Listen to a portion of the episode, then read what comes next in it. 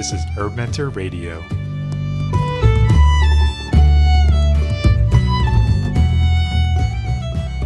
You are listening to Herb Mentor Radio on herbmentor.com. I'm John Gallagher. My guest today is Dina Falconi. Dina is author of Foraging and Feasting, a field guide and wild food cookbook with illustrations by Wendy Hollander, as well as Earthly Bodies and Heavenly Hair, natural and healthy personal care for everybody. Dina produces Falconi Formulations, a line of herbal skin and hair care products, and Earthly Extracts medicinal tinctures. Dina is also a practicing clinical herbalist and has been very active in herbal education. And you can visit Dina today at botanicalartspress.com. Dina Falconi, welcome back to Herb Mentor Radio. Thanks, John. Thanks for having me back. It's awesome to have you back. And so you've been busy. Yes, I have. so you you have this new book, Foraging and Feasting, a field guide to and wild food cookbook, and I'm just blown away. It's so beautiful. It came in the mail, and I was like, I've got to have Dina back. This is so amazing. Thank you. Thanks for your support. It's awesome. Thank you. You're welcome. And so I wanted to reach out and um, have a little uh, herbal wisdom uh, sharing session here for our listeners. As anyone who has made such an incredible book like this has surely learned a thing or two about wild foods cooking. um, so, what I thought was really cool is that when I first heard about this book, um, I saw like that I saw it on Kickstarter. Like you started a Kickstarter campaign. Can you share that experience, like what it was like to put a book together and involve a community and, and all that? because it's a very different sure. way of going about it. Definitely. Well, um, I had decided to self-publish. The um, illustrator Wendy Hollander and I have founded this publishing company to produce the book, and um, we needed to get some big funds together. So we wanted to. I, I really wanted to do the Kickstarter. Wendy was a little bit hesitant, and then she just jumped right on board. Hmm. And we had worked pretty concretely and steadily on the book for three years before we launched the Kickstarter. So we were very close having finished the project. And oh. it was a very scary moment to launch the Kickstarter because I had been privately working on this project and then the world was about to see it and they could reject it you know mm-hmm. they, they, it's a vulnerable moment as much as I f- feel and felt that it was a very worthy project that had strength and and that would be loved and so useful um i still had you know that moment where you're revealing something that's so close to your heart that you don't know what's going to happen mm-hmm. there's always that fear so the kickstarter moment was that the public it was going to go out into cyber reality and um you know you hit the launch button it's a launch button you hit when you when you begin your kickstarter campaign and there was a lot of heart, you know, pounding. Um, but it, it, so Wendy and I, um, you know, the first thousand dollars rolled in so fast that it was a little bit shocking. And then the support for this project um, was was so wonderful and kind of mind blowing. Mm. You know, it was, you know, you you you can't believe that people are appreciating something that is so close to, to your heart. You know, something that I've worked so hard that that I've felt so deeply connected to, and then the response is people are loving it through their words, but also through financial support. You know, they were willing to invest in the book. They were willing to buy the book. It was basically a pre-sale, just to be clear. Mm-hmm. We weren't asking for um, uh, a, fu- uh, a fund to be created to support our publishing company. We were asking for people to pre-buy our book, mm-hmm. and then we would have the funds to make the, you know, to print the the run, to create the the book. Um, not to create the content, but actually to do the printing of it and to finalize all of the production components. So uh, that's how it, you know, that's how the the um, beginnings of the Kickstarter. You know, it felt a little bit. It was a dream. It felt like a kind of a crazy you know, wonderful, you know, dream of, of just the response and, and the revenue flow, you know, that allowed us to produce a book, which is now, I, I think of as an incredible, it's a very um, sturdy, long-lasting, uh, highly designed book that was, and we were allowed to produce such a beautiful product because we had the pre-sales from the support of the people. And you, know? had control because you're a publishing company, so you had control about exactly how you wanted to, to, look, what materials you wanted to use, where you wanted to get it done. And you got it. And that, and you That's own exactly the, right. and you own the rights. You know, nobody can take this away from you. That's right. And in order to produce a book like Foraging and Feasting, the person, um, myself being the quote expert, needed to be there to design every aspect of it. Mm. So it wasn't like I could hand over to a production team. Forget about a publishing company. I was sitting next to everybody who was doing all the different parts that I didn't actually do the graph- graphic design. Um, I mean, and the illustrator, who is an amazingly talented illustrator, was willing to work with me in that very um, slow-paced, detailed way over the course of three years to produce visual pages that speak, you know, to telling the plant stories mm. as I see them, as I as I see them in terms of being educationally effective. You know, people I teach this subject, and so I, I know I know the content and how it needs to read, and so I was, you know, so grateful to have an illustrator who would work with me in that very tight way to to, to direct the art. Mm-hmm. So it would speak right, and then also to work with laying the pages out with graphic designers that I was always telling the story, you know, and how could a publishing company do that? They wouldn't have the skills. They wouldn't know you know what to do. Yeah. so it, it required that that kind of intimacy that my being the publishing company allowed for and needed so in that way, it, it kind of had to be that. Or you know, if we were to have been hired to do this through a publishing company, they would have had to pay us a couple of million dollars. right. you know? Absolutely. And you're yeah. right. And what really amazed me, as you had mentioned to me earlier, that um, you started without a, a, a list or a community online. That this has brought you out online. And so, what I'm getting from this is that people who have a vision and a great idea can make something happen but the but, but the secret sauce here, as I'm seeing through you, is you had a few years of like work into it. So when you brought the vision forth to people, you because I remember going on that page and seeing like the beautiful illustrations and the layout, and I was like, I'm going to support this. This is going to happen because they've been putting a lot of work into this. So I think that's the secret right there. You got it. I mean, I think you know the book itself reflects 20 plus years of my focus as Absolutely. an herbalist, forager, you know, cook and and that kind of thing. But the actual working of on the project had already, you know, the third year had begun, and I was holding back until we had a pretty finished product to offer. Mm-hmm. Um, partly because I was a little bit protective too. It was like my baby, and I didn't want it mm-hmm. to just go out into the world yet. I, I had the vision, I knew what it was going to be, so I wanted to get much closer before offering it to the public. And then you're right, the people responded to the strength of the work that had already happened. So once the Kickstarter launched, I mean, we were already in the last stages of the book. You know, the book came out, uh, we sent it to be printed in May, so Kickstarter ended in March. So we just had two, two to three months of, you know, production to complete and then it was at the printer, and then it was shipped to us, and you know, so then people got their books in mid-July. Hopefully, most of them did. Um, but mm-hmm. so, yeah, you're right. The idea is you do your, you know, you.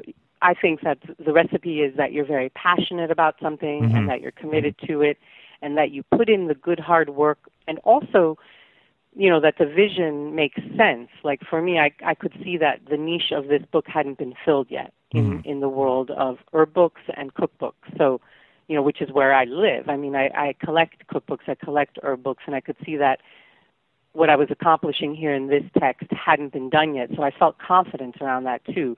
So i had done my homework for many you know couple of decades and then putting it to work and then creating this product getting the right team together, having Wendy to work with me to make it so gorgeous and beautiful, and it just like it took off. You know, it was like a rocket. You know. mm. Yes, know, so a, like, lot of parallels here with us and Herb Fairies. Three years of work before anyone even knew about it. exactly. The, my wife's books. You got it. You know. the the thing about this cyber community, which I should just give you a little background, was that I had rarely used the internet. So I was a resistor. You know, I had not, you know, I wasn't, I was trying to delay a lot of that or just had not set up my life with email and, and cyber stuff. But good for um, you. When I, knew, but, when I knew that we were launching this Kickstarter and I realized that we needed to send it out, yeah. that part of it was that we needed to have um, a recipient for you know the Kickstarter, and it was going to be online.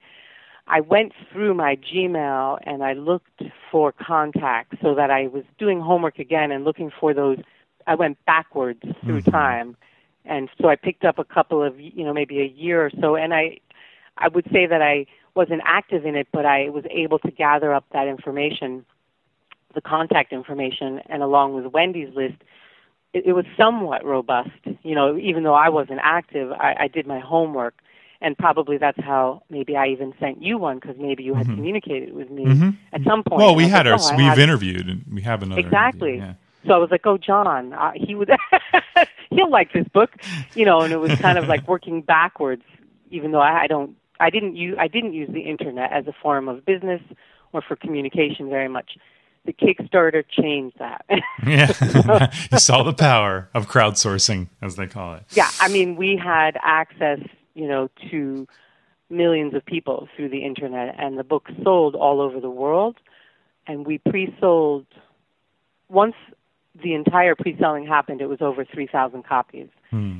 It was crazy, and it wasn't to people we knew. Mm-hmm. It was maybe 15% were people we knew in our community, and then the other 85% were maybe connected to those people, but we had no idea. And books were sent to Israel, they were sent to Asia, wow. a lot to Australasia, to New Zealand, um, and a lot to Europe. And it, you know, it was just really moving. It was like wow. And the internet and Kickstarter, the support that Kickstarter gave our project not because we knew Kickstarter or anyone in there, but because they loved it, made that made that possible as well. You know, Fantastic. they took the project and made it their their project of the day and the project we love, and you know, it was like whoa. so Excellent. we thank Kickstarter. All right. Well, thank you for sharing that because I think uh, why, the reason why I kind of went, wanted to go in depth into that is because Dina, like I know there's a lot of our listeners out there who have a great idea or are herbalists who, you know, there, there's a book or a site or a product that they want to get out there, and to know that there's ways of doing it is inspiring. So your story is inspiring, you know. So I wanted to Absolutely. share that. Yeah. And um and as a person who's really into supporting independent, you know, projects and authors, like and, and making raising awareness, it was right up my alley. So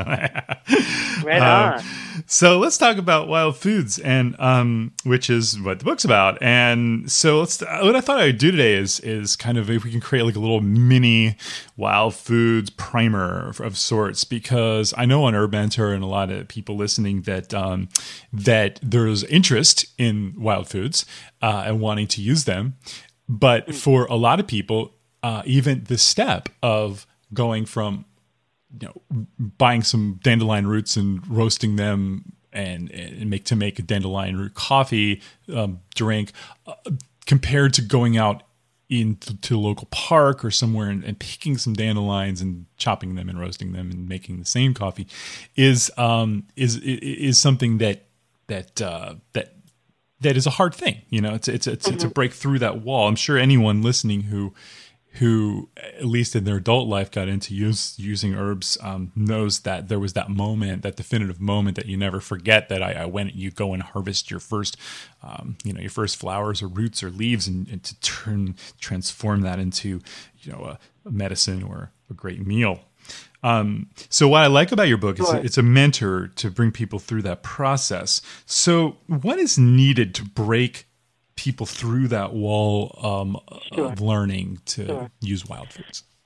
So um, you know, having taught the subject of foraging for many many years, it's the best thing to do is to be an observer of nature. So when I lead plant walks, before you know what the name is and before you're hung up on whether it's food and how you can prepare it, you're really focusing on the plants as organisms, just as individual beings out there in the world. So you become a plant detective. You become hmm. somebody who's curious and observant of the plant world. And not as obsessed initially with IDing, uh, labeling, so that you may not even know what you're looking at, and certainly you're not eating it yet. So you're a curious observer of the plant kingdom and you come into close contact, you may choose to touch. Most of the plants are safe to touch. You don't eat yet. You could certainly smell. Um, and so the idea is to get your senses open and awake to the plant kingdom so you begin to differentiate the greenery out there. Mm-hmm. Because what's scary is us as a culture, we've been disconnected from all the plants and we don't know what the heck we're looking at. Could it kill us is always the fear. Is it, you know, really dangerous? So the idea is to settle in a, an approach. It, you, it's a new territory, it's a new language, and you need to develop the skills to learn how to read it again. You know, so you're understanding how plants are um, created in terms of anatomical structure, mm-hmm. which is exactly why we have the plant laid out, uh, uh, the book laid out in the way that it is. So you're really brought into these plant maps, and you're brought into the world of the plant. And so to break the ice with somebody, you know, who's quote a virginal forager, they they're afraid, they don't want to go out. There's no pressure around it. It's it's really a practice, and I suggest it as a daily practice that you go out into your backyard or your meadow or your park, and you begin to differentiate the greenery and look and see. The book is is meant to to guide you, you know, through that process, so you can go out with the book and reference and match the keys, match the identification features. Like, is this, you know, if you were describing a person, does she have curly hair? Is it red? You know, her eye color. It's the same thing with a plant. You're looking for those physical characteristics. So those are um, foraging. Uh, what would you say? The key to foraging is proper identification mm-hmm. and knowing how to use the plant um, and what part you would use at what time. And so it's it, it's a it's something that need it's very easy to do, but you just need patience, and everybody's very impatient. they right. just you know want it right away. And I do the same thing. Like here where I live, um, we're lucky to have some you know land and things just arrive, and I don't know who they are, and I'll spend that whole season tracking that plant to meet it. So I'm like, hmm, I don't know you what do you you know what are you going to do? And i watch for months maybe a year maybe two years to see the development of the plant. I know this plant then. You see what i'm saying? Exactly. So and, and, and it's, it's yeah. not about like learning well maybe every plant in your area but it's like trying to find a few getting to a few like plants or like how how what's the you know is it best to go out the plant id book and try to identify everything you can or is it like just like focus on a couple or what's you know? well i always say at least well for herb class students here you know one of the homework assignments is to always be observing something you don't know mm-hmm. so you're always tracking at least one plant that you're unfamiliar with and you're checking in with it regularly so you see what ends up happening to it and then usually once you've followed it for a while you can key it out and you begin to know actually you can you know you know its species you know its genus and then you can start to cross reference it and learn how it's used. Mm-hmm. the, the the part of the you know the beauty of the gift of this book is that I've compiled those years of information so somebody can cheat and come into foraging and feasting the book and get in there and be there. And we've tracked the plants for you for three years. You can see the life cycle um, but you still need to go out there in nature to confirm it, you know. So, but the book is trying in two dimensions to do what I'm describing to you now in real life. And um, but it's, another it's like thing, a Kickstarter. it's a kick you kicks... kick you into gear, get you moving. Right. but you know, it's this, and so I think there's fear around the unknown, mm-hmm. as, and it's appropriate. And I think if we can be pe- peaceful and patient with the unknown, it starts to reveal itself. And this is the plant kingdom in our culture because we've disconnected from it and it's an unknown. And we're warned all the time since we're little that we could kill ourselves by eating the wrong thing. In most cases, nothing will, you know, the, the, the plants are not too toxic. A handful, yes, most not. Mushrooms is of concern. But a lot of the plant kingdom, you know, there are a percentage of them that are dangerous, and so therefore you never eat anything you know, that you haven't properly ID'd and know that it's inedible. But in general, it's not that dangerous out there with plants. Right. You know, as much as there is that little bit, and so therefore I'm still very strict with my students. They cannot just go out and eat anything. You know, they need to know. But it's so beautiful to just encourage people to go out into the plant kingdom and become more fluent. You know, it's becoming fluent again in a language that we used to know and and then it all starts to come together. Once you stay you make the commitment to learn the language you know it becomes much easier. I can actually key a plant out because i know it looks like another species of its genus. And i'm like oh you know mm-hmm. i get it. I can pretty much figure it out. Um, so somebody will get that fluency as well with just time spent, you know, in the language of plants. You know, um, th- we got this. Yeah. Uh, Erica uh, um, posted on our in the Herb Mentor forum that so here's a, here's somebody, and I'll just paraphrase what you say, and just to save a little time. But she lives in the Badlands of eastern Montana, and she doesn't hasn't found a good resource for a local field guide. And she also is unable to find someone to go on a weed walk with. Like she doesn't have a problem with dandelion and currants and some basic ones but she feels mm. i think she's what's going on she's feeling a little stuck. So someone's in that mm. state where they have a little experience. They've been out there. They're feeling a little stuck. They can't find the right book. They can't find the right can't find mm. anybody doing anything. Like what what's what can get her through that block well, again, part of it is to not be impatient, you know, mm-hmm. that you want to get out there and you just want to know. But if she just goes into her ecosystem there and finds a handful of plants that she doesn't know, she can certainly, she cannot eat them, but she can certainly hang out with them, mm-hmm. track them, draw them, watch them through the growing season, and she'll probably know what they are pretty soon. Um, so, as much as that sounds really vague, you know, the first couple of years you feel like you can't make your way through. It's all very confusing. Mm-hmm. But with a little bit of just practice, you start to differentiate, um, you know, uh, the, the physical characteristics of a plant, which often lead you to IDing it, but you know, it does not lead you right away to eating it. So the foraging and f- the feasting part, you have to hold back on. yeah, right. You right. know, and so for her, it's an opportunity to stand in that uncomfortable place of the unknown. Mm-hmm and observe what's in her ecosystem, keep notes, keep track, see when it flowers, see if it seeds. If there's plenty of them, dig up some roots, see what they look like. Um, you know, so you're a plant detective, and that is really how we learn. You know, but hopefully she'll get somebody in her neighborhood who's experienced because that's worth so much just to go out there with an experienced forager and then hope she can go to the library and look for resources. There's got to be some some plants oh, yeah. plant books that are Montana based. Uh, and and and also there's the Montana herb gathering out there. I look for herb gatherings in your area, and I know there's one in Montana. So there's probably I know it's it's a big state, but if you live in Montana, you got to get used to driving a lot. yeah, yeah. I mean, and the thing the thing with the book, the Foraging and Feasting book that I wrote I chose very ubiquitous weeds of the world, and she would probably find 30 to 40 of them in Montana. Mm-hmm.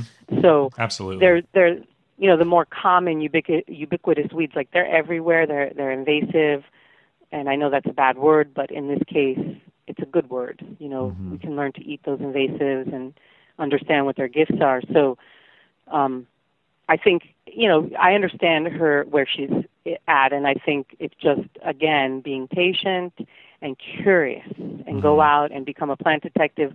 Not with the I'm going to go and gather lunch, but you know what? I'm going to go and meet all of these critter, you know, these wild, the green. I'm going to meet what's out there. Mm-hmm. Okay, and so, yeah, great. And and also uh, other resources, Erica. There's Herb Mentor. You're on there. There's you know, then there's uh, forums and, and whatnot. And there's also the Learning Your Plants course on there. So there's a lot of places. I mean, in Montana, I think that's where uh, where Tom Elpel lives, and he wrote Botany in a Day, and that's another good resource, isn't it? Cool. Yeah. Yeah. Yeah. So, absolutely. So, um, you know, I want to get into safety and stuff, and so I think I'm going to do that by lead a lead in question from another member, Renee, and then we can kind of get into my, you know, I think this question will will tip you off into some of your other favorite tips about safety. Um, so she, so this is Renee, and, and she says even though there's no chemicals being used in our yard, we live on a corner of a street where there's quite a few cars. And uh, is there wild food we can get from our yard still that's worth eating or should avoid? Also, when do I, you know, when when I do forage in the local mountains, I'll take a little here, a little there. Uh, mm. Would it be wrong for her to take a little more and give mm. it to hmm. someone who can, as long as there is still plenty on the ground? So it sounds like we're dealing with questions of not just safety and chemical stuff, but also the whole, oh, it's just too much to harvest kind of thing. So sure, yeah. Right. So it's it's a question of assessing the land. You know, is it quote clean enough to harvest from? Mm-hmm. And that is a challenging question. You know, we don't know the history of land use, maybe of where we're standing, but I always ask the landowner. Mm-hmm. You know, if I don't know the history, where she lives. If I personally don't feel comfortable harvesting right from traffic, you know, if you're on a busy road, 20 feet away, maybe 50 feet away, we all need to um, assess what we're comfortable with. For me, it's probably 20 feet from a road and 50 feet from a bigger road. Mm-hmm. You know, I also don't like to harvest from homes. Like I, I want a good buffer from my home because homes are made with a lot of chemicals. So I'm of that opinion. You know, mm-hmm. move away so that it, you know I'm like not eating right off of my house. Mm-hmm. So you know, but I know other herbalists who are very comfortable with eating from the meridian strip and eating from you know right off the side of the road. And I think everybody will find what makes sense for them. I'm much more. I'm maybe I'm lucky and privileged. I have access, but I'm also pretty preoccupied with healthful eating, and so I'm not going to be eating the toxins from house construction or roadsides. You know, so I'm going to choose to push away from there. Mm-hmm. Um, so that's my take on it. Um, and it is something else just to point out is, you know, as you begin to forage and connect with the landscape, we then become the stewards of that landscape and we need to make sure that it isn't getting poisoned and that it's being treated right because that's our resource, you know. So it makes us really, a, it makes us activists and we need to wake up to that, um, mm-hmm. you know, that human responsibility as protectors of the land. Um, and then the question regarding foraging, um, amounts. And so, again, if you're working with something that's an, a weed, quote, or an invasive, you know, that's different than if you're harvesting something that's an endangered. Well, I never suggest harvesting endangered species, just no. You know, so part of it is that you require a little bit of knowledge about how prolific the plant is and how it re- reproduces and in some cases, people will beg you to come and dig out their weeds, and you can take as many as you want because there's no danger. Mm-hmm. But I have to say that part of um, the choice of plants for foraging and feasting is that they are they are not they're not endangered. They're invasive, um, or what would we say, uh, very happy on earth species. You know, mm-hmm. they're really you know they're really prolific and part of the reason for choosing those plants is that you know it's to celebrate that abundance. It's not to have people go and hunt down the ramps or you know the ginseng root but to actually eat the field garlic which is something we step on every day and we don't notice. That's you know in the allium family that's you know a delicious uh, wild green chive you have your root in there that's like a you know a little onion bulb or a, a big it's a mixed onion garlic hybrid kind of taste. Um, but anyway so the idea behind the plants that i chose was that we were going to bring into focus what everyone is stepping on all the time and and giving uh, honor to those plants you know not so the idea is true. We need to be respectful and honor the the um you know the plants in the landscape but at the same time, it requires that we take a bit of a plant inventory so we know how to engage in that ecosystem. And then we know, oh, well, I'm never, you know, my harvesting, in fact, of certain plants increases that plant's output. And so that is all covered in the book too. And, where and this is where the plant detective comes in, right? I mean, you're going, you don't have to be in a hurry. You can go to a, a, local park that you might find a hedgerow or something, and you can watch it you know, through the seasons? Do, is someone spraying exactly. there? What's the growth cycle? Is there a lot there? Did you go hike around the corner to see if there was more growing? I mean, did you? You got it exactly. Yeah. Uh, but it's also, um, you know, the foraging and feasting concept is to celebrate those plants that are considered invasive because they're the gifts that nature is offering us, and why aren't we paying attention to them? And that includes things like the dandelion, the burdock, um, in some situations, it's chickweed, it's violet, uh, you know, it's garlic mustard, it's gill over the ground, and so on. You know, so it was about celebrating what we're not. Uh, that's everywhere for everyone, pretty much. You know, and I love that image. Um, and then the other thing too is like if you have access to a little piece of wild, be it a backyard or maybe a bigger area, you can forage that area and you can work with it to make it more abundant and more diverse based on how you harvest and it's it's mm. just it's great. You know, it's you know you can really pick your chickweed in a way that's going to make that chickweed flourish. You know, you're gonna you work with your nettle patch and mm-hmm. maybe keep it in or or maybe make it flourish depending on what you need and where you are. Garlic mustard is such a beat up plant right now, at least in the Northeast. People are just hating it. and um, it's a resource. It's an incredible resource, and so yes, I don't want it either to invade my golden seal patch here, but I do want it, and so by knowing the plants, I want to be able to keep them you know in the landscape appropriately for my needs you know for and for right. the di- encouraging plant diversity right. so it's a good question this this um this listener or viewer writes and and it's you know you can see how there's so many ways to answer it you know right you want to check it? and yeah. i think that where to harvest thing is always a big question. Like there are a couple other questions. They want to know good methods uh, the folks wanted to know is good good methods for finding safe and legal ethical foraging places and someone else connected that with like is there state lands? Is that a place? Mm-hmm. um, you know so searching for the places because uh, I, I, know there's so many different kinds of places where you live and some of us live with a lot of public lands around us some of us live with all organic farms around us. I mean right organic farms are going to have tons of those delicious edible weeds and they would love you to come and weed them you know so you want to just connect to a lot of you know, good local CSAs, um, farmers, uh, organically maintained community gardens are a resource for some of these very useful weeds, you know, that are featured in the book. Um, other other plants like um, different conditions, and so you might need to drive around, and there you spot one in the field, you know, mm-hmm. a colony of them, and there you might ask the landowner, "Are you comfortable with me?" You know, foraging for this. Digging roots is very different than gathering flowers. Mm-hmm. You know, when you dig the roots, the end of that plant's life. When you gather flowers or leaves, and you you do it in a way that's not harming the plant, that plant will only recharge from that. You know. Right. Right. So you're you're doing it in a in a considerate and conscious manner. You know, you're not mowing things down. You're hopping through the meadow, clipping this and that. You know, leaving a good percentage. I think in the book I even mention a percentage to leave in general, like mm-hmm. you would leave 30% of the plants untouched. So if it's if it's an abundant non-endangered plant, you would still leave 30%. Like and I know that sounds crazy for dandelion and garlic mustard. People would say take it all out, but I would say leave 30%. Mm-hmm. so you know you can come back here and they'll still be here. And it's a good rule of thumb, especially as you get to know each plant, because sometimes it's like, say, if I'm gathering elderberries, like you know i can't reach the third of them at the top of the tree anyway that's right that's right i mean and and with elderberry you're not going to wipe it out when you harvest flower or seed you will be competing with wildlife and so that's you want right. to honor that and consider how much you want to leave but in terms of the plant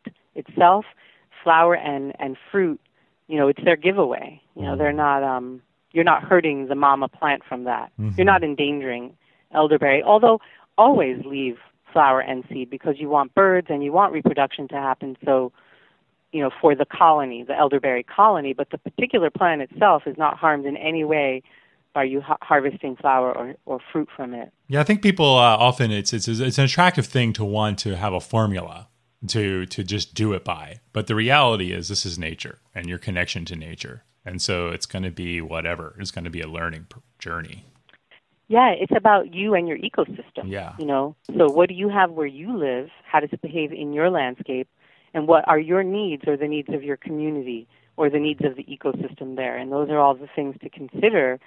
And, um, but I can say, generally speaking, that the weedy, quote, weedy, you know, plants that are so useful, we don't have to be too cautious around. Mm-hmm. You know, we can dig a lot of dandelion and burdock and I don't think we have to be too concerned.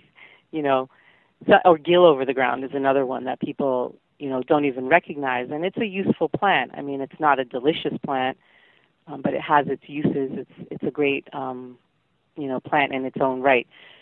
Things like lamb's quarter and amaranth, which just totally take over, you know, gardens and and uh, fields of cultivated crops that that's another you know thing to celebrate. Mm-hmm. You know, here here they are. They're showing up and they're annoying the corn grower or whoever you know whatever is being grown.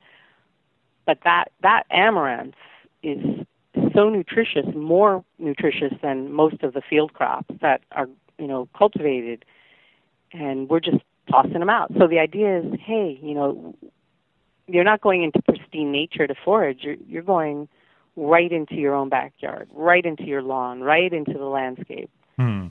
And so I you know parks. The question of the parks is that I've like at a local park where I pick you know blackberries or I pick rose petals, and I know the people work there, and then I could you know was always asking you know, which area don't you spray or if you know something, but they didn't seem to mind that. But I know that there's going to be all different rules if it's state or federal or whatever. I just don't know. Do you have a resource to find out about that or? Uh, I I don't. I think yeah. you know it's best to um, you know to pick.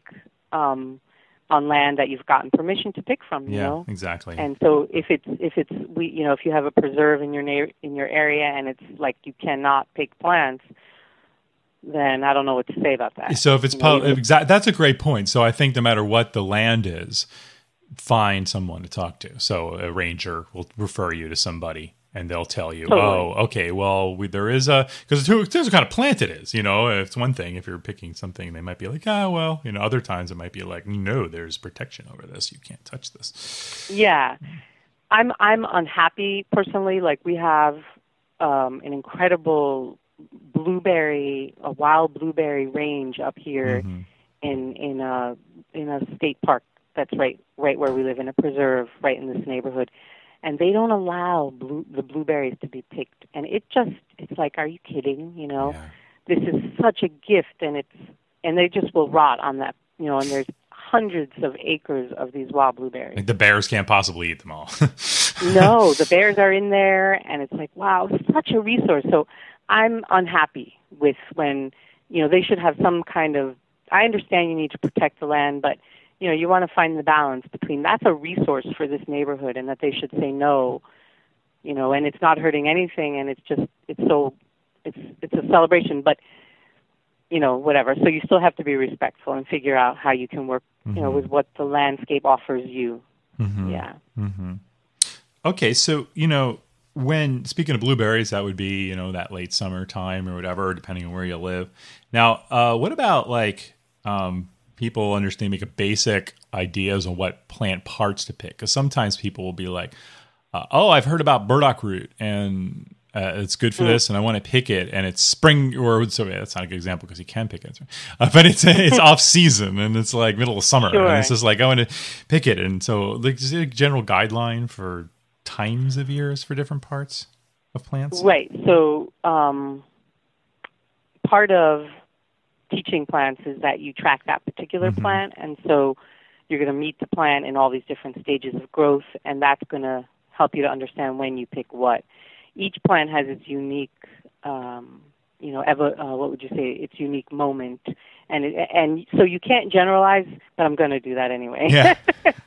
so with berries, you know, you're looking really. It's summer. Generally, berries are available through the summer.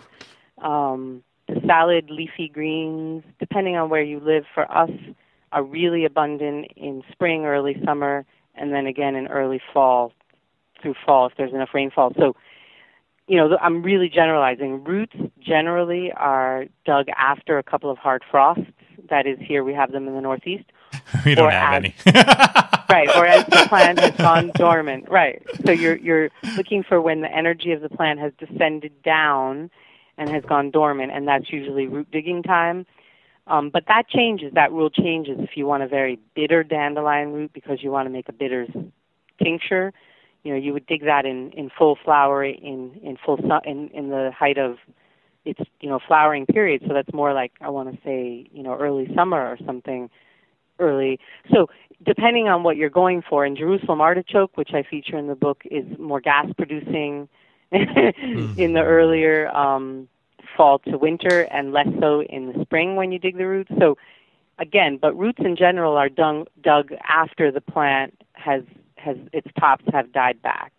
That's you know, so generalizations aren't great here mm-hmm. because you know each plant has its own story to tell, and and the parts are available at different times. Right, but, right, right. But it's a good you yeah. know generalization to understand. That's great. Yeah. And before we get into a specific, you know, going on a little plant walk, um, you know, just because because I remember this with myself is um, like how much to pick and what to do when you get home, like good practices, like you know, mm. so don't like, oh, as far as over harvesting or taking too much or you get you know so what what do you yeah. and people do have those fears like oh i'm gonna pick too much or whatever so what what about that what about that i mean you know, it depends how. Yeah, you're right to say, hey, I have to curb my um, enthusiasm here. I'm too eager because I'm not going to be able to process all of this. Mm-hmm. Or you might be that kind of industrious person that is going to be able to process them. That's true. And so, you know, it has to do with checking in with yourself, just like when you are, you know, putting food on your plate. Right. And are you packing your plate too full you can't eat it?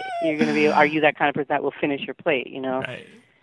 So you want to just check in with yourself about that. Um, for me, I feel like foraging, it, once you get into the rhythm of it, it's about daily practice. You're out there every day gathering salad. You know, if you're in the salad moment of the year, which is a long moment here, you know, we can eat wild salads mm. seven or eight months out of the year. Mm. And so you're not picking that much. At a, you're picking the amount you're going to be eating in a few minutes. Mm-hmm. You know, bring out your bowl, depending on how many folks you're feeding. You know, you're going to cook some nettle you just consider the recipe. So for me, foraging, it's when you're making medicines, you have it's different. When you're thinking you're going to preserve and dry, you might overharvest. But when you're thinking about what what you're preparing as a meal, it's not that difficult, mm-hmm. you know, because you're going to be doing it tomorrow or the next day, hopefully. I mean, that's the goal right. is to have people, you know, out there in nature constantly connecting. But I'll say also that if you're only able to forage once a week, you can put in, um, you know, your wild greens just the way you would put freshly picked kale into a nice, you know, Ziploc plastic bag or whatever you have. It will stay if like amaranth and lamb's quarter and nettle. Mm-hmm. The, I've had the experience where I can pick a week's worth and it stays fresh.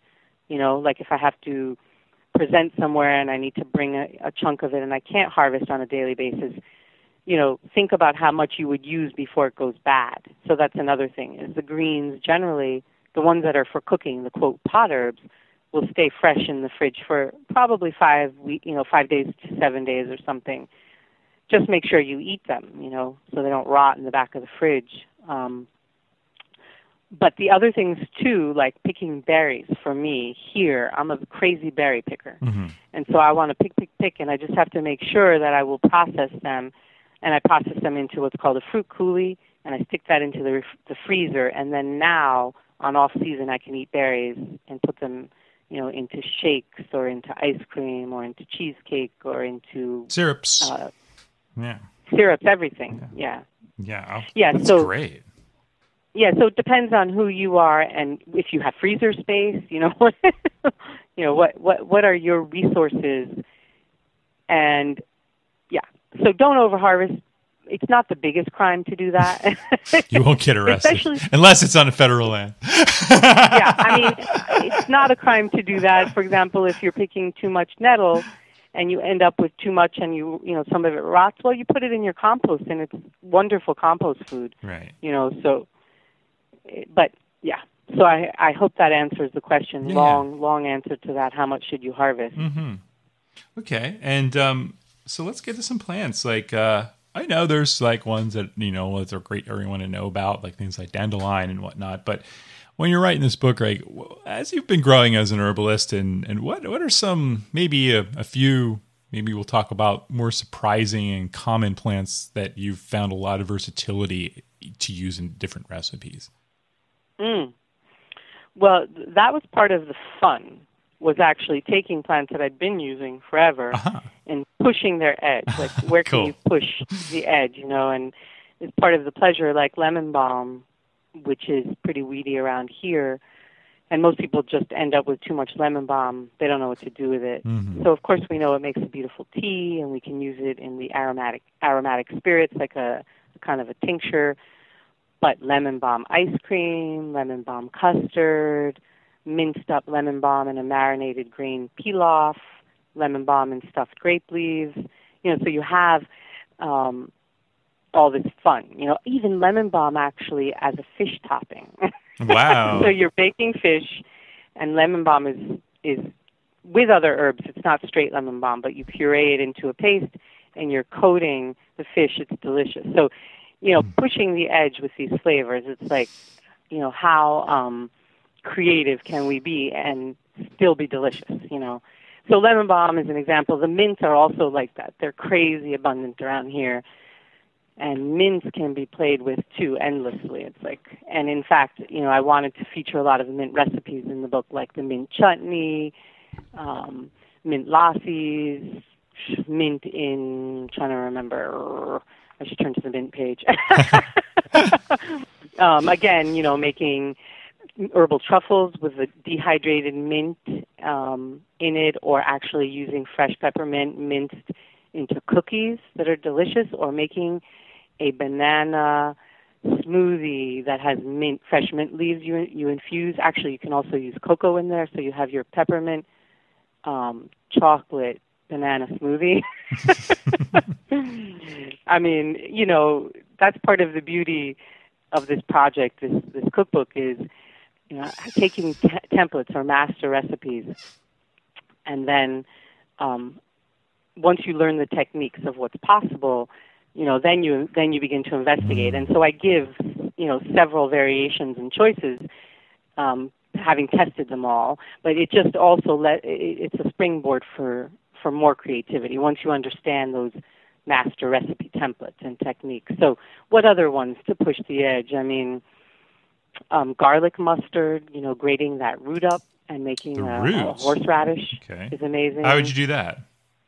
Well, you would dig up the um, garlic mustard now where I am would be perfect, or in the spring, and then you would um, puree the the root with vinegar, with a good apple cider vinegar.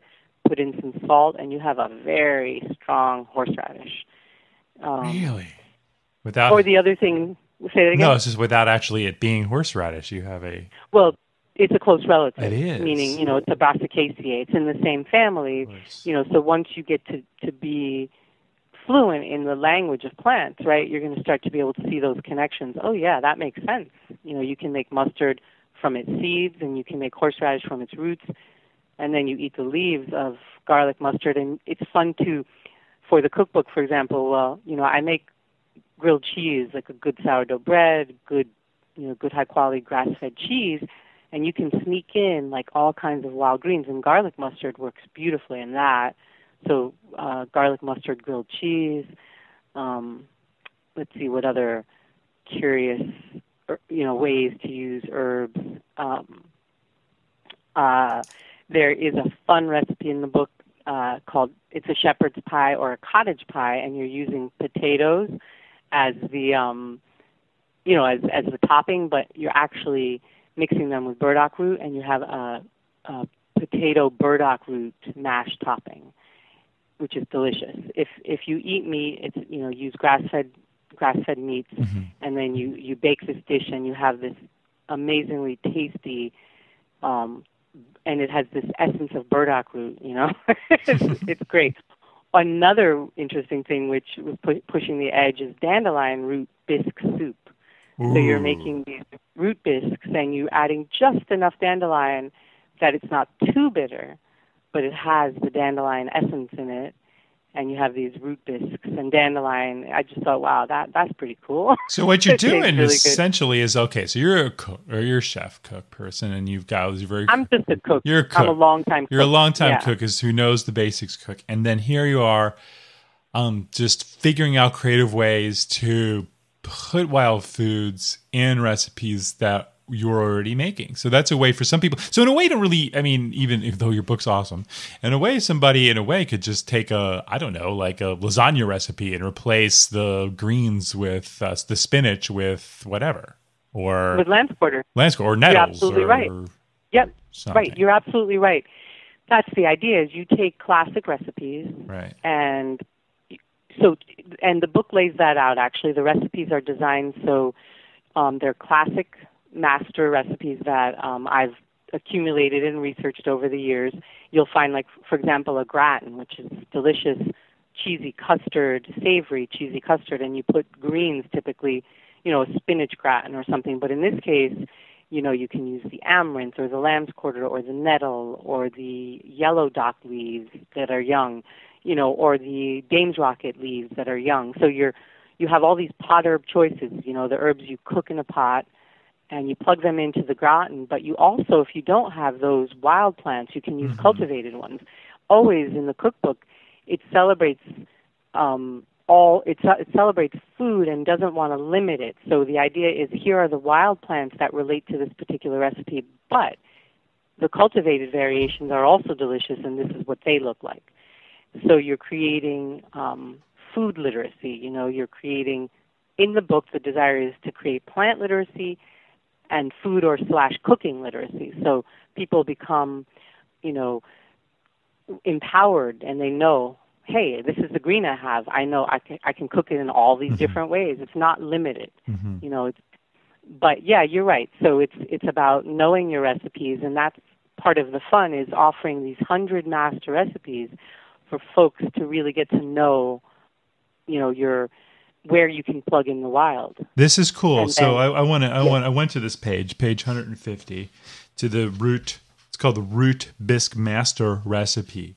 So we have. So what I'm seeing here is a master recipe. Now you know it's real hard to just say all this on a podcast because you're not going to remember it anyway. But the point is, uh, is that mm-hmm. I, I'm looking at this great recipe that that's you know has the butter, the onion, celery, the stock, um, and then it'll say in there, uh, and and the process six simple six step process and it'll say four cups of roots. See variations below. I look below for root bisque variations, and here I see Jerusalem artichoke bisque, burdock bisque, dandelion bisques, cardamom fennel dandelion bisque, uh, you know, and, and winter squash bisque. Um, so that's amazing. Right, so, so this get, this, get, this is a learning yeah. how to cook book in addition exactly. to how to infuse the herbs into it. So I'm going to learn how to make a bisque with this book really simply, and then I'm going to know exactly how to go out and you know chop up some dandelions and and. And, and, and I just want to point out too that that that you know that's right. I mean, Dina, this is how you learn about the plants. Like, so uh, here you are with dandelion, you go and do that, then you learn about dandelion. And you might go say, I'm going to read some more about dandelion, and you know, that's right. I mean, a couple of things to note about the master recipes too is that you have three tablespoons of fat, and then you have your options. If you're not a butter eater, you can use olive oil. If you mm. are, uh, you have got grass-fed beef tallow available. That's your local fat. You can use that if you want coconut oil. That's available. So the idea is, hmm. you know, there's flexibility within that master, but it's also very, very concrete and clear. Mm-hmm. And then it shows you what you can vary. And then when you go down to the roots and their variations, you will have to follow that according to the ratios. So dandelion root is bitter, so we don't want too much of it. We need a certain amount of potato to offset that. And so that's detailed in the variations. It's not like yes. just use dandelion root. It's it's use dandelion root in these ratios because right. the nature of dandelion is it will nobody will eat that soup if it's straight up dandelion root. Mm-hmm. It's too bitter, you know. But um, it works really. It's a it's an amazing taste when it's set in properly, you know, when it's in the right context. So that's part of the challenge or beauty or pleasure of this book is that, you know, there's a lot of finessing to understand the personalities of the plants and how they relate to those recipes. Right. You know, so you even have master recipe for like herbal drinks. So could you talk about one of the your favorite herbal drinks? Oh, the herbal drinks are awesome.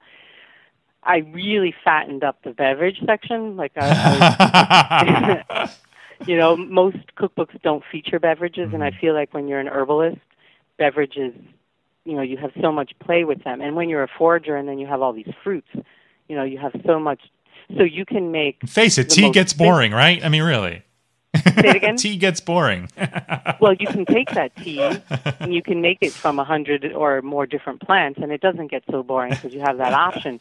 But you can take that herbal infusion and then you can layer it, yeah. and you can add fruits to it, and so you create the raspberry leaf raspberry agua fresca. It's basically a raspberry mm. uh, juice that has raspberry leaf tea as its base. You know, it's fresh raspberry leaves pureed with a raspberry leaf infusion and you're sweetening it just as much as your taste buds need. And it's just you know it's got a depth in it. Or nettle um, blueberry you know you're, so you're par- partnering herbs now with fruits and making these fresh drinks and then you can ferment them. You can turn them into water kefir sodas and so then you're making these pretty you know amazing sodas um, the herbal deluxe drinks are pretty impressive. Well, they re- they require yeah. a little bit more. I'm gonna um, look, yeah. So the deluxe herbal drinks mm. are where you're actually using an infusion, mm. you're using an herbal essence water, you're using a fruit puree or a coulis, as they call them, um, and you're mixing all of those together. And you're so it's a very layered drink that whenever you ser- whenever I serve that, like it's a book release party, we served it, or at my friends' weddings and just big events, and people you know just die for them. this layering and doing this, I just hadn't seen it before. Did you come up with it, or inspired from other, you know, your friends? I came. Or? I mean, I I probably was inspired, but I don't remember from where. It's the mm. kind of thing that I'd been investigating this for years. So it was I'm sorry to say if someone inspired me, I can't remember who, but I feel like I did come up with it. um, you know, and then the most subtle waters are where you have your aromatics and you take fresh handfuls of anise hyssop or other aromatic of choice, even like a, a garden basil, and you're steeping that into cold water and you're just letting it sit. No heat, just time, maybe two to four hours, and you have this very light, refreshing aromatic water. You know, that's the easiest to make. And then from there, you just go on and and you can choose to just stay really simple and it's still satisfying, or you can go deeper, you know, and, and investigate. You can even go to the point where you take like um, you add alcohol. So I have this whole section on on um, what do you uh, alcohol like um, I'm not remembering the name spirits where the mm-hmm. spirits are entering and and it's it's also not I'm not much of a drinker personally, but I love inventing, and so you can make, you know, the apple um, apple mint bourbon or you know the grape lemon balm brandy. You know, it's just all these parts you put together, and and using uh, distilled liquor brings in this whole other category of of mixing. You know, that I'm excited about, even though I don't drink much. you know, I just had this vision here about a great way for people to learn. I'm looking through this and how you've got these the, the agua fresca, and you have all these different things, and you have spreads. And I'm looking at the wild tapenade master recipe. I'm like, folks, you could have this vision of like having a uh, like a wild foods uh, cocktail party or hors d'oeuvre party, Absolutely. and have your friends over and and sample all these beautiful things that you're making and how inspiring would that be and, and talk about a way to learn i mean learn it. it's learn by doing and, and sharing that's exactly it yeah. yep learn by doing and also it's so delicious and um, appealing you know that it's an entry point mm. like people we've been serving because we've been going around promoting our book now and we're serving these wild green pestos and these tapenades and they're made with the weediest weeds. you know, and it, they're in elegant settings, and people are nibbling it, and it's just it's a pleasure. You know, it's, this is exactly the point: is to celebrate these weeds that we're ignoring.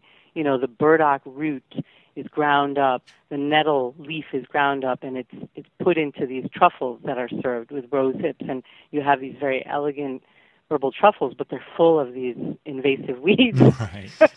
that are really good for us, you know, mm. that are mm. nutritious. So, it this book is um, metaphorically, you know, you, it's it's called the Tro- it's not the real image of a Trojan horse, but like you're bringing it in somewhere and they don't know what's really in there. right. Something else is coming out. Right, right. You know, so you're you're putting it in a guise that's appealing, that's attractive, tasty, and really you're ce- you're celebrating local, you know, wild food that people ha- you know ignore or or have been stepping on and don't know it's there. You can make a very elegant bitters, and one of the main ingredients is gill over the ground, and that's a weedy oh. weed.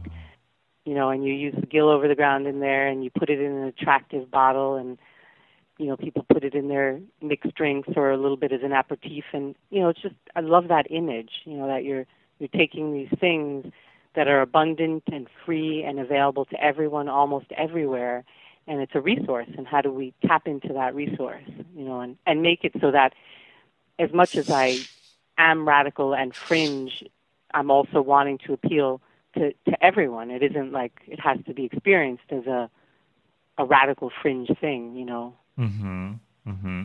So, the, the, the, yeah. Well, so now that winter is you know coming on here, we're uh, in uh, the time we're recording this, and by the time this is first released to or meant to members, this recording, uh, it'll be just about Thanksgiving time. So if there was something that people could make from the book or um, like or recipe, what what would you feel be a great thing people could make for their family on Thanksgiving that they would sure. love? And well, you know, I do have a big Thanksgiving here with family, and I have to always do the turkey thing, and I love to do that. So that's you want. I so let's say you could serve a meal. Um, you know, if that you're gonna, I'm gonna serve the Thanksgiving meal, but let's say you could serve other dishes around that mm-hmm. or something, or you could serve a meal the next day. You know, with the same festivity around it. Um, the cottage pie that I refer to mm-hmm. is pretty celebratory and delicious. So it's it's the cottage pie. It's an uh, burdock root uh, topped cottage pie. Um, but something you could serve on Thanksgiving Day along with the turkey for des- you know as a dessert is the fruit mousse pies. They are amazing. So the the burdock root is appropriate for November. You're going to be able to dig roots. The berries you'll have had to have frozen already.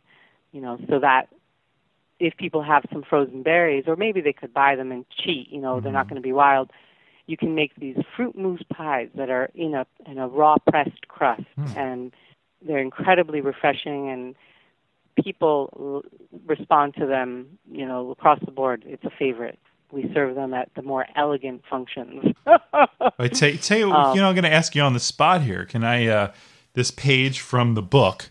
Can I yeah. uh, post this this one page Absolutely. so people can sure. see the fruit mousse pie so they could on it'll be on herb mentor where you you know where this is posted on herbmentor.com and you can download a pdf here and there and uh, that so you could make that for thanksgiving so you know how to do it yeah that would be so wonderful mm-hmm. the only thing is you need to post the pressed crusts and that's fine too because they'll need to know or they can use a crust of choice but if you use these pressed crusts which are made mm-hmm. with almonds or with hazelnuts Ooh. or you know, and they're just fabulous, you know. But you could use any rolled baked crust as well, and they work. But um, in the recipe, the master, I think I suggest you use the pressed crust. Um, cool. I mean, I, will yeah, just I'll just pyre. I'll just take a great photo on my iPhone and turn it into a PDF and. yeah, yeah, do whatever you. It'll work. Totally cool. Just, yeah, I mean, and then other things for um, you know recipes to feature you can always add a little bit of an herbal essence to your whipped cream if you're getting good grass-fed cream and you whip it, maple sweeten it, and you can add a little elderberry syrup or you can add raspberry syrup or you can add, mm. you know, it's mm. fun just playing around with stuff like that. You're going to serve um, a dessert and you want to put some whipped cream. What other, let's see, what other things? You know, of course, if you're area, like I think where you live, you'll be able to still get greens for salad, right? Yeah, I mean, right in you front of my not... office is a giant chickweed patch. That's yeah, here. So, it's mean, just started, you know, so it's be it's all winter for me here. Absolutely. So for Thanksgiving, salad's always nice, and adding the wild greens to that salad mm-hmm. is very good. Mm-hmm. You know, good digestive. Um, just as a simple thing. Uh, let's see. I'm trying to quickly review. What would? It's a good question. What would we serve for Thanksgiving? Um, as an appetizer, you could do the wild green pesto, and we will we will have garlic mustard um, here, and chickweed and violet would make a good combination. Absolutely. Um, the wild tapenade is very tasty. That's a nice one to offer. So you could have an appetizer moment, you know, in your Thanksgiving meal. Um, I mean, it just goes on and but on. Don't tell your grandma till you're done, till it's over. No, grandma, you just ate. yeah, exactly. Yeah. Did you like it? so, um, you know what? Go ahead. Let me just add one thing. There's the fruit chutneys. I'm just oh sorting through the book, and the fruit chutneys. There's a whole thing on fruit chutneys, and if you if you have access to fruit or if you've frozen it, you can make some really delicious chutneys that would go well with your cranberry sauce mm. or in place of your cranberry sauce. Gooseberry chutney, for example, or red mm. currant chutney. So that's just other things to think about. Man, I'm getting hungry now. so you know, I, one question I forgot to ask was Tamara was wondering about, um, you know, winter's coming, and so it's here. It's for some of us. Uh, what kind of uh, wild food choices do we have, or do they have to hang on until spring comes around? Now, you know, I said where I live, I can get chickweed. I guess it depends on where you live, and I don't know where she lives. But is there some you know, a couple things she could think well, about? In the Northeast, where I'm from, mm-hmm. you're not going to be foraging very much. Mm-hmm. You know, once the snow comes and the ground freezes, you still have pine trees. You know, you can make your your pine tea and things like that, but it's very minimal the foraging. Where you live, you're going to be able. I'm pretty sure you're going to be able to get greens throughout yeah, the winter. Totally. You have your wild hardy greens. Mm-hmm. You know, in the Pacific Northwest. So each each climate, you know, will have different things. I don't know where she's from, but yeah, I did. Where I am, yeah, it sleeps. Things start to go to sleep. So exactly, exactly. So, um, all right, Dina, the book here, foraging and feasting. Um, where can folks get a copy now that their now that their appetites are wet? they can order the book directly from our website, which is botanicalartspress.com, um, and those come packaged and shipped from our own hands. So we send them out. If people are listening and they'd like to get them um, into their local neighborhoods, we also do wholesale. So people are welcome to request them through their independent mm-hmm. local bookstores. The book is not available um, as uh, a low cost option. You know, on the internet. It's only available at the price that it's set. So oh, just oh, just actually, I think it's low cost. It's forty dollars, and to me, for what this book is, for what it represents, for the work that went into it, and the quality of the material, and the wisdom, and you know, this isn't like you know going to half price books and seeing a pile of herbal books written by information compilers. This is a book written by an herbalist um, mm. with wisdom and you know a respected herbalist. So forty dollars to me is nothing. Like this is like this is. I mean, Thank come you. on. This is a this is.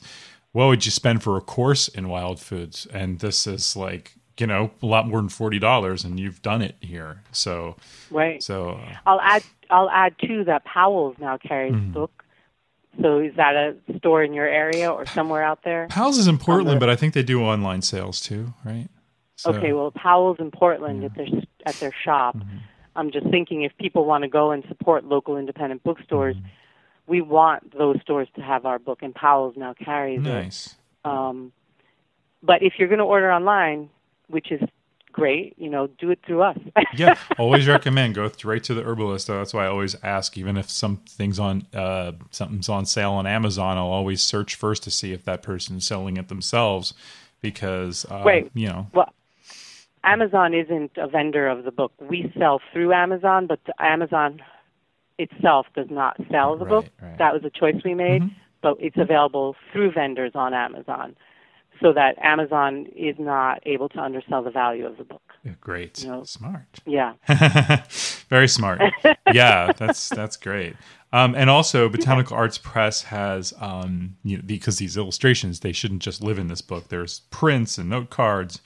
Also other books, Dina's other books, and Wendy's other books. You can check out that. Workshops. Do you have any cool workshops that you're going to be doing in the spring or something to inspire people to places you're teaching that people can meet you and take classes? That's so nice of you to ask. You know, I'm still figuring out. I typically teach a class that's May through October, uh, one Saturday a month, so people really meet the plant through the growing season, and mm. that's here in the Mid Hudson Valley.